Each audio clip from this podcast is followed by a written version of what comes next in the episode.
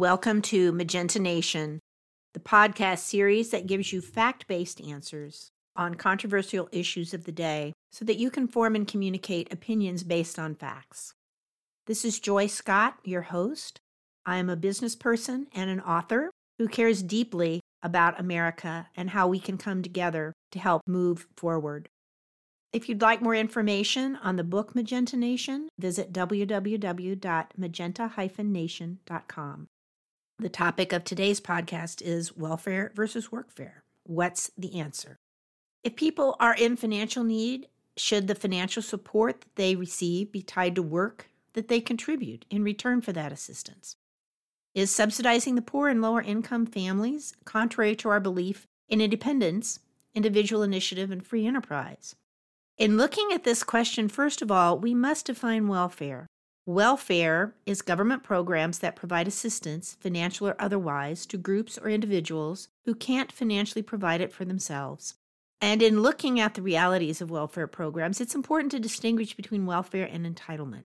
Entitlement programs are eligible for anyone who's contributed to them. Examples are Social Security, Medicare, unemployment insurance, workers' compensation. Welfare programs, on the other hand, have their own eligibility requirements including maximum income requirements set at the state level that are determined as a percentage of the federal poverty level. A person must prove eligibility based on their financial situation in order to receive welfare program benefits. There are six major welfare programs in the U.S. today.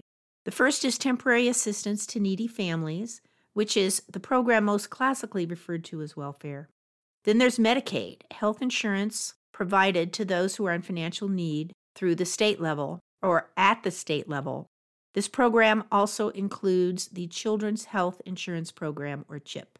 Third is Supplemental Nutrition Assistance Program, SNAP, most commonly known as food stamps. Then, Supplemental Security Income, SSI, provides cash assistance specifically to adults and children with disabilities.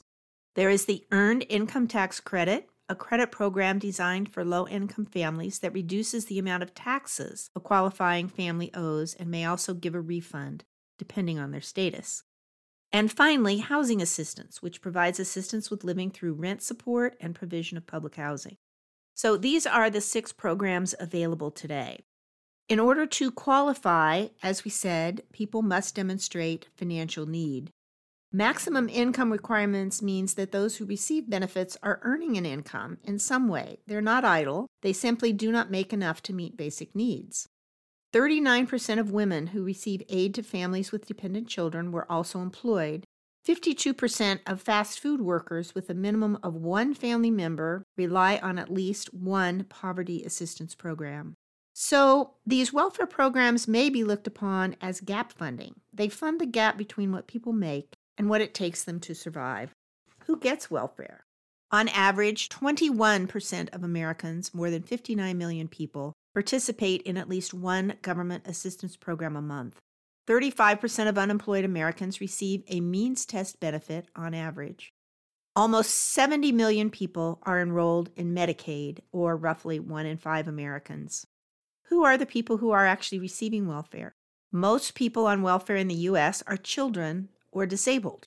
According to the U.S. Census, an estimated 30% of the 46 million adults who receive income based government assistance had some kind of disability. In 2012, 39% of children under the age participated in a type of government assistance program. Women who are heads of households are also big beneficiaries of these initiatives. 50% of female led households participate in a government assistance program. Women also are more likely to participate in the food assistance program than men are at any point in their lives 22% of females versus 12% of males. At first glance, it may seem logical that if someone is receiving subsistence from the government, there should be an obligation to give back something in return. There are numerous unmet needs in society today, from helping care for the elderly to the needs of our school systems, to health care, to supporting and rebuilding the infrastructure. However, given that the majority of those on welfare are children or disabled, most of those receiving welfare can't work. With a significant component of recipients being women who are heads of households, Their combined requirements of working and taking care of children limits the time they could do extra responsibilities. In summary, the pool of eligible working individuals who could participate in workfare is very small. Perhaps there's another way to look at this. Welfare was never meant to be a permanent condition for individuals. Ideally, it is a lift out of poverty. Here are some alternatives to fix or eliminate the gap between what people earn and what they require to survive. Women continue to make less than men in equivalent jobs. Today, women earn 80 cents for every dollar men earn. Repairing this gap would enable women to better provide for their families. Raising the minimum wage would also help improve women's income and that of two person households as well. Providing daycare would enable more women to work knowing that their small children were cared for. Offering training for people unable to earn a sustainable wage would also help lift them out of poverty. Offering low cost or free housing to people in poverty or suffering reversals of fortunes would reduce the number of homeless and help support the ability of these individuals to find and maintain jobs. Eliminating the systemic racism in American society and economic systems would help level the income earning ability for those who may now be in need. Repairing the wealth gap by increasing taxes on the rich and halting the fall of families from middle class to lower class to poverty would help stabilize the economic wealth of the country and of families. All of these things would help to fix the gap in income that causes poverty and requires welfare programs. All of these initiatives would help to resolve the gap that creates the need for welfare programs. If there are able bodied adults who are not responsible for child care or care for dependents who qualify for welfare, then we could consider work programs that will pay a living wage and build experience and training for full time employment.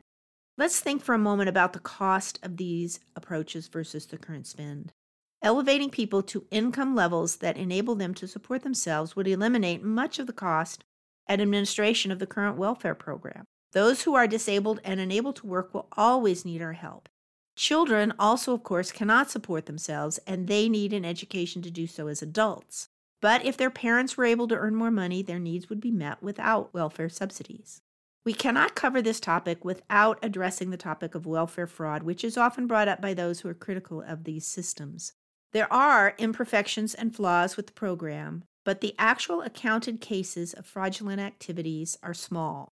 10% of all federal welfare payments are estimated to be fraudulent or just improperly filed.